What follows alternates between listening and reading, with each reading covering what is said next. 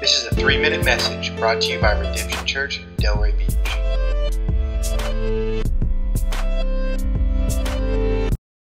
Hola, desde Madrid. Hello, everybody, coming to you from Madrid. Today, I want to share with you guys a few verses from Proverbs 3, verses 7 through 14. In verse 11, do not despise the chastening of the Lord, nor detest his correction. For whom he loves, he corrects, just as a father in the son in whom he delights. So here we have correction. Sometimes God corrects our path and corrects our actions by giving us a spanking. If he didn't care for us, he wouldn't do these things. And but it's for our benefit. It's for our profit that he does these things because he wants to teach us. Why do we correct our children? Because we want to teach them. And it's a way that love is shown, not simply in physical or spiritual blessings in a sense, but in actual just um,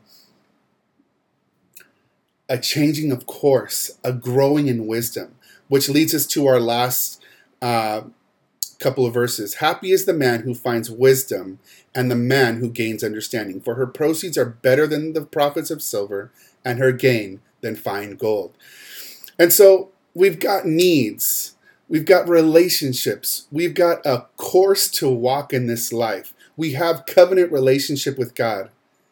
And now, where that goes in terms of richness and fullness in Christ depends on how we partner with God and how we take in, receive, and then apply the principles of the Word of God. And here he says, look, happy is the man who finds wisdom and who gains understanding. And these profit are prof- more profitable than so many other things that we look to as profiting us.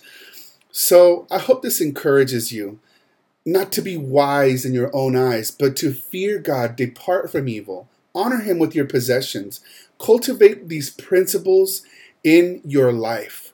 You are connected with God, you are in a covenant relationship with Him. He loves you, He loves you like a son or daughter, and He will correct you at times, but it's for your good, it's for your profit. And then that finding of wisdom. So many th- so many times I can cultivate so many worthless things in my life. What are you cultivating? Are you seeking after the word of God? Are you being plugged into the vine as a branch and bearing fruit? I hope this is encouraging to you. Be set apart, be plugged into God, abide in him and his word. I hope to see you guys soon. God bless you. Have a blessed day.